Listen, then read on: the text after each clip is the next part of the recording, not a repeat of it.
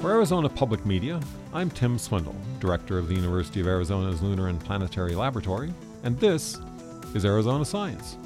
Joining me today is Mike Nolan, a research scientist at the University of Arizona and the science team chief for the OSIRIS REx asteroid sample return mission.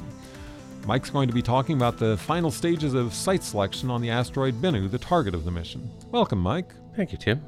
Let's talk first about how you're going to sample the asteroid. A lot of people assume that you're going to land on it, but that's actually not how you're going to do it. No, our sampler is more like a vacuum cleaner. Um, except, of course, in space is a vacuum, we're bringing our own air.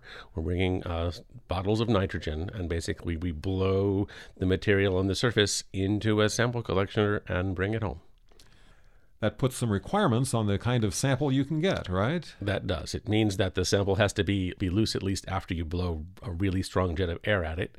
And means that the particles that we are going to sample can't be bigger than a few centimeters. About an inch would be about the biggest we could do. Right now, you're trying to pick out that one perfect site. Um, what do you want in the site that you sample? We would like the sample to have a lot of this sampleable material in it. As I said, it can't be bigger than a couple of centimeters, and so we need basically small rocks. Gravel sized rocks would be perfect. Uh, we need it to be someplace we can get, so we don't want it to be down a mine or we or behind a, a great big rock. We want it to be in a fairly open area. Um, we'd like it to have sort of representative material from the asteroid. We don't want it to be, you know, the one spot we found that was weird. We like to get a sample of what we're there to get, and those are, I think, our main criteria. You have a requirement for the size of the sampling area. What size is that, and what determines that? The spacecraft is is several meters tall, and so we don't want it to fall over and hit something. That's sort of our, our main thing that, that we can navigate quite well we don't want it to be too dangerous. We go down, and the asteroid has gravity, and uh, we'll be moving along at about 10 centimeters a second, which is not very fast, but nonetheless, we don't want to tip over and hit our solar panels or something like that, and, and then have to figure out how to get home.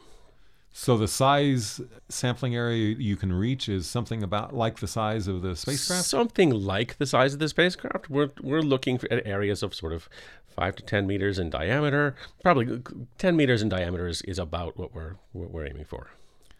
What are you doing right now to I, try to identify the best site? So right now we have narrowed down the sites that we're looking at to four.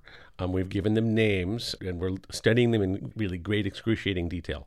We're doing one sample site a week. Uh, so every week we go and take about 500 pictures of one of the sample sites, and then next week we do the next one.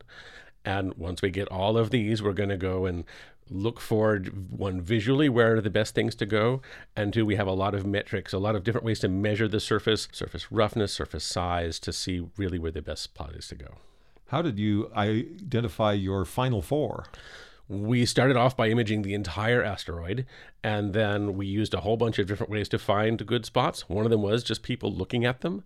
We also had a citizen science project where several hundred people uh, went and looked at different sample potential sample sites. One of those sites did make the final four. Um, two of them were identified by just a person looking. And then the fourth one was identified by some safety metrics that say this would be the safest spot to go. So we have the safest spot. We have and three others identified by people. When will you know which one you're going to go after? And then how long will it be until you actually try? So uh, we're we will present to NASA our recommendation for where we're going to go uh, in very early December. And then we spend basically the beginning of next year going and doing even higher fidelity analysis of the top two sites that we choose, our primary and secondary site. And our goal is to go and actually collect this sample uh, sort of midsummer next year. How far from these sites are you? Our closest we're getting right now to the sites is one kilometer with our camera, we have a very long telephoto lens, and so our pixel size is approximately one centimeter. Our highest resolution will actually be next year once we've identified the sites and go and really say, is this the place for us? And we'll be getting about half that size. We'll be getting sort of five millimeter size spot, sort of pea-sized uh, resolution on the on the surface to go and, and make our final uh, decision and really make sure everything's going to work. And then, of course, there's a bunch of practice before we actually go and get the sample. Thanks for coming in, Mike. This is Tim Swindle, and this has been Arizona Science with Mike Nolan, the science team chief for the OSIRIS REx asteroid sample return mission. You can also listen to this and other Arizona Science segments by going to the Arizona Public Media website at azpm.org.